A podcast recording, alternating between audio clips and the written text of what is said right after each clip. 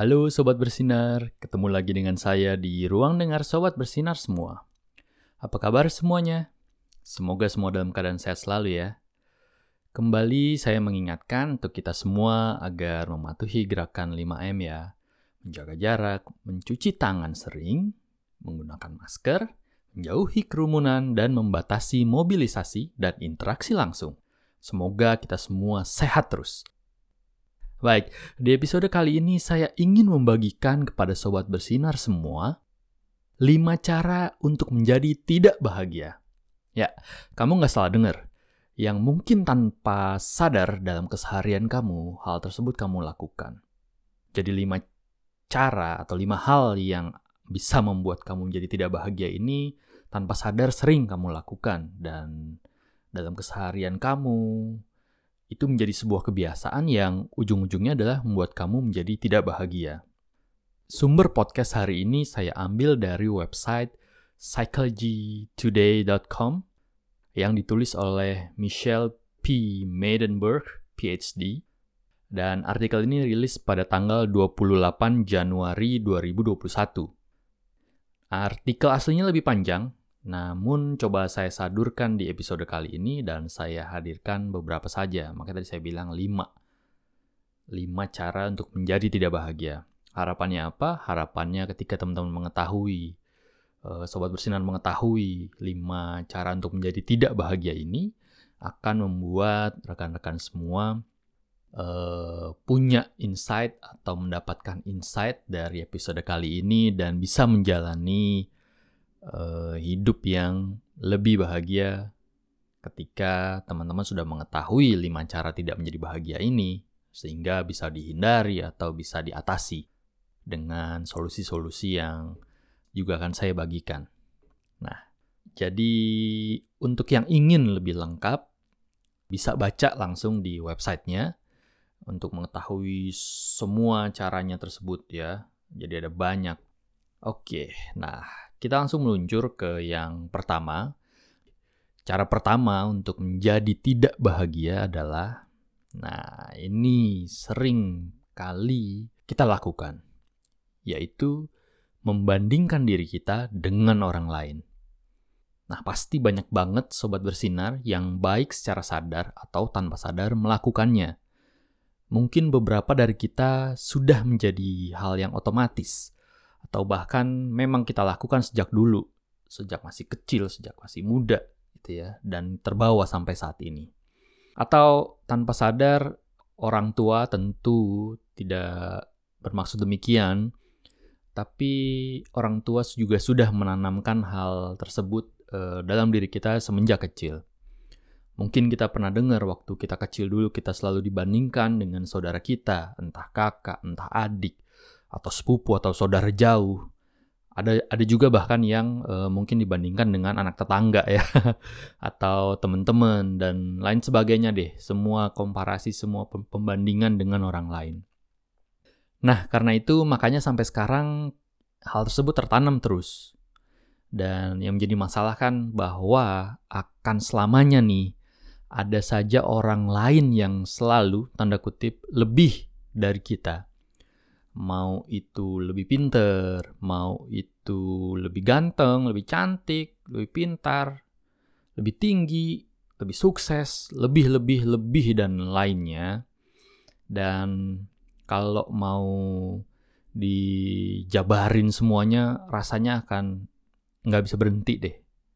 Nah, makanya kita terkadang berusaha untuk menjadi lebih baik hanya untuk sekedar bisa menjadi lebih dari orang yang uh, menjadi pembanding kita. Bukan karena kita secara sadar ingin menjadi lebih baik untuk kebahagiaan hidup kita sendiri. Kita akan selalu merasa tidak pernah puas dalam hidup, selalu merasa kurang, sehingga kita tertekan dan menjadi tidak bahagia. Kalau Seandainya kita berproses untuk menjadi pribadi yang lebih baik hanya sekedar demi bisa mengalahkan sosok yang menjadi pembanding kita. Nah, lalu apa solusinya? Solusinya adalah eh, mari kita kembalikan fokus diri kita kepada diri kita sendiri. Kembalikan fokus sobat bersinar semua kepada diri sobat bersinar. Saya selalu ingat mentor saya pernah berkata bahwa jangan pernah bandingkan pencapaianmu dengan pencapaian orang lain. Bandingkan pencapaianmu hari ini dengan dirimu sendiri di hari kemarin, di hari sebelumnya. Apakah dirimu sudah lebih baik hari ini dibanding dirimu yang kemarin? Apakah kamu sudah lebih baik dari diri kamu yang dulu? Maka dari itu, fokus yang kita harus tekankan dalam hidup kita adalah apa sih tujuan kita? Apa sih goals yang mau kita capai? Dan pertanyaan paling pentingnya adalah versi terbaik dari diri kita yang bagaimana yang mau kita tuju. Dengan demikian, maka kita akan menggunakan waktu kita untuk berusaha mencapai yang terbaik bagi diri kita, bukan malah membuang waktu untuk membandingkan diri kita dengan diri orang lain. Lanjut, kita ke cara yang kedua, cara untuk menjadi tidak bahagia, ini masih ada kaitannya dengan yang nomor pertama. E, namun cara yang kedua ini adalah selalu fokus dengan apa yang salah atau apa yang kurang dari dalam diri kita. Memang untuk menjadi pribadi yang lebih baik, kita harus tahu apa yang harus kita perbaiki dalam hidup kita. Namun apabila kita terus fokusnya sama apa yang kurang, maka akan selamanya kita akan merasa kurang dan gak pernah merasa cukup atau merasa puas. Ujung-ujungnya ya nggak bahagia juga. Kita juga harus melatih melihat apa yang baik dan bagus dari diri kita. Dengan demikian kita bisa mulai menghargai diri kita lebih baik lagi. Karena kalau bukan kamu yang menghargai diri kamu sendiri, lalu kamu mau berharap sama siapa lagi? Jadi, solusinya bagaimana? Nah, penting bagi kita untuk melakukan evaluasi diri, melihat apa yang perlu kita lakukan untuk menjadi pribadi yang lebih baik. Tapi yang juga penting dan tidak bisa dinomorduakan adalah memberi penghargaan dan cinta untuk dirimu sendiri. Mensyukuri bagaimana hidup memberi kamu kebaikan. Puji dirimu untuk hal-hal baik yang sudah kamu lakukan sampai saat ini Semakin kamu bisa mensyukuri dan menghargai dirimu dengan baik, maka semakin bahagia hidup ini kamu jalani. Setuju? Yang ketiga adalah kita sering membiarkan diri kita terjebak di masa lalu dan juga di masa depan. Gimana maksudnya terjebak di masa depan ya? Jadi maksudnya adalah sering kali nih pikiran kita asik menerawang baik mengingat masa lalu kita atau sibuk menerawang ke masa depan seolah-olah kita punya mesin waktu. Dan melihat apa yang akan terjadi di masa depan. Masalahnya adalah apa yang kita lihat ini sering kali sesuatu yang tidak mengenakan baik di masa lalu dan atau juga kita mencemaskan apa yang akan terjadi di masa depan. Jatuhnya ya bagaimana dengan kehidupan kita yang saat ini? yang detik ini kita jalani. Hal tadi akan membuat kita tidak bisa menikmati hidup kita yang berjalan di depan mata kita saat ini, at the present moment. Kita akan terjebak dengan rasa penyesalan di masa lalu dan rasa cemas untuk hari depan, sampai kita lupa untuk menikmati apa yang sedang terjadi di depan kita, terjadi terpampang di hadapan kita saat ini. Lalu, solusinya bagaimana? Solusinya adalah, yuk kita punya komitmen untuk berlatih mindfulness. Di mana kita berlatih untuk hanya memusatkan fokus seluruh panca indera dan pikiran kita untuk hal yang hanya ada di hadapan kita. Saat ini, at this very moment. Banyak cara untuk melakukannya. Beberapa orang bisa melakukan dengan yang namanya meditasi. Tapi meditasi bisa dilakukan dengan berbagai macam metode. Nah, yang penting kita berlatih untuk kembali menarik diri kita ke dalam kondisi saat ini. Jadi jika kita sudah mulai melamun, memikirkan kenangan masa lalu, atau sudah mulai cemas memikirkan masa depan, kita tarik lagi diri kita dengan bertanya. Dari pengalaman yang sudah saya lalui tersebut, apa ya yang bisa saya pelajari? Atau jika kita cemas memikirkan masa depan, kita bisa tarik kembali diri kita ke saat sekarang dengan memikirkan apa yang bisa saya persiapkan dan lakukan saat ini untuk mempersiapkan jika kondisi tersebut benar-benar terjadi di masa depan. Mari kita belajar untuk mengembalikan fokus kepada hal-hal yang bisa kita lakukan dan bisa kita kontrol, kesampingkan hal-hal yang di luar jangkauan kita. Dengan demikian, kita bisa merasa damai dan merasa cukup. Oke, lanjut ke cara yang keempat, yaitu tenggelam dalam rasa bersalah atau penyesalan. Dalam hidup, memang kita tidak akan pernah terhindar dari yang namanya berbuat kesalahan, dan tidak jarang membuat kita merasa menyesal telah melakukan kesalahan tersebut. Bahkan mungkin bisa sampai berhari-hari, berminggu-minggu, atau hitungan bulan dan tahun bahkan. Kita terus merasa menyesal telah melakukan kesalahan tersebut, baik itu kesalahan kecil atau kesalahan besar.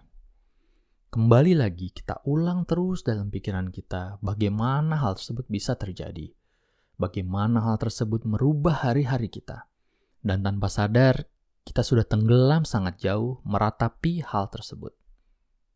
Berkubang dalam penyesalan yang begitu dalam, sehingga rasanya sulit kembali ke permukaan dan menemukan udara segar lagi. Lalu, bagaimana solusinya agar tidak seperti itu? Kita perlu menyadari bahwa kita memang, sebagai manusia, tidak akan pernah lepas dari yang namanya kesalahan. Sehebat apa pun kita, sebaik apa pun manusia, pasti ada kalanya kita pernah berbuat salah. Dan kita nggak sendirian. Semua manusia pernah melakukan kesalahan.